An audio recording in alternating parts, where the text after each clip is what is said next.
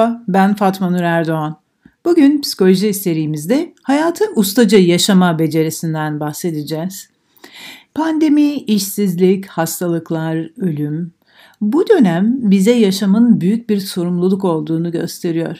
Bizlerin bu zorlu zamanların üstesinden gelmemizi sağlayacak olan ruhsal ve mental güç bu sorumluluk bilincinden gelecek Ünlü komedyen Charlie Chaplin, hayat uzak çekimde komedi, yakın planda trajedidir der.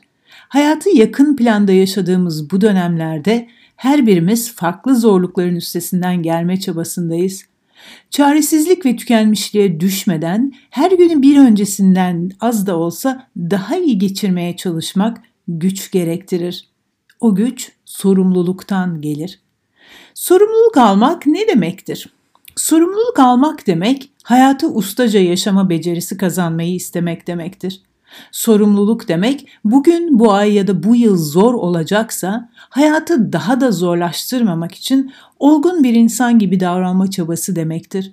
Sorumluluk demek, hayatımıza giren her tür zorluğa rağmen yaşamı iyileştirebilmek için motivasyona sahip olmak demektir. Sorumluluk almamaksa bugün işsiz olduğunuz için hiçbir şey yapmadan beklemek, iş bulamadığınız için kızgınlığınızın sizi daha farklı şekilde üretken ve işe yarar olmaktan alıkoymasına izin vermek demektir. Sorumluluk almamak demek hastalıkların olduğu bir ailede ailenin ruhsal bütünlüğünü korumak yerine bütünlüğü bozacak şekilde zayıf bir karakter göstermek demektir.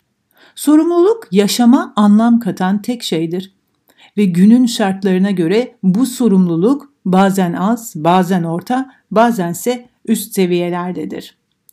Peki zorluklar karşısında nasıl motive olacağız? Eskiden hayatı nasıl ustaca yaşamamız gerektiğine dair kimse pek bir şey anlatmazdı. Eğitim programları da bulunmazdı. Hayat kariyerden ve iyi para kazanmaktan ibaretti. Sanki bundan ötesi bulunmazdı. Oysa hayat sosyal ilişkilerin, kültürel gelişmenin, entelektüel çalışmaların, ruh ve akıl sağlığımızın ve aile hayatımızın bütünüdür. Yani hayat bütünseldir. Ne tek bir kariyerden ibarettir, ne evli olmaktan, ne sadece okuyor olmaktan, yani yaşam asla tek düze değildir. Yaşamı tek düze gördüğünüzde en çok değeri tek bir alana yüklersiniz. Bir gün değerin tek düzelikten değil, birbiriyle bağlantılı anlayışların, düşüncelerin, çalışmaların bütün olduğunu görürsünüz. Öyleyse zorluklar karşısında motive olabilmek için yaşama her daim bütünsel bakabilme becerisi geliştirmemiz gerekir. Bu süre, süreçte üç kaynak size faydalı olacaktır. Bunlardan birincisi yardım istemekten veya dertleşmekten çekinmeyeceğiz. İçinden geçtiğimiz sürecin zorluğundan bir saatliğine bile olsa ayrılıp hoş sohbet edeceğiz. Bir diğeri olumlu duygular hissedeceğiniz ortamlar yaratmak. Her günün bir diğerinden zor olduğu bir döngüde olumlu duygular yaşamak neredeyse imkansız gibidir. Bu yüzden olumlu duygular hissedebilmeyi denemek aktif çaba gerektirir.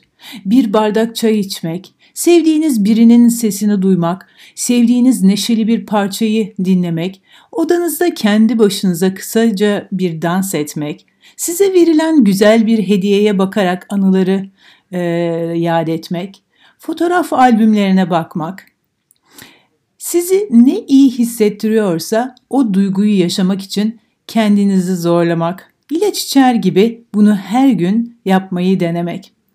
Bir diğeri de doğayı seyretmek. Doğayı seyredebileceğiniz, bahçedeki çiçeklere bakıp renklerine hayranlık duyacağınız, kuşlarla sabah konuşacağınız zamanlar yaratmak. Tüm bunlar sizin hayata her gün biraz daha sarılarak yol almanızı sağlayacaktır.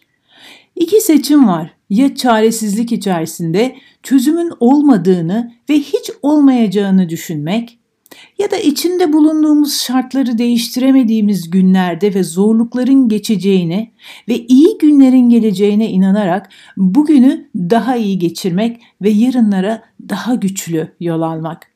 Her bir insanın yolculuğu çok farklı. Tek asıl olan şu anı nasıl yaşadığımız, inanmıyorsanız sevdiklerini yitirmiş arkadaşlarınızla biraz sohbet etmeyi deneyin.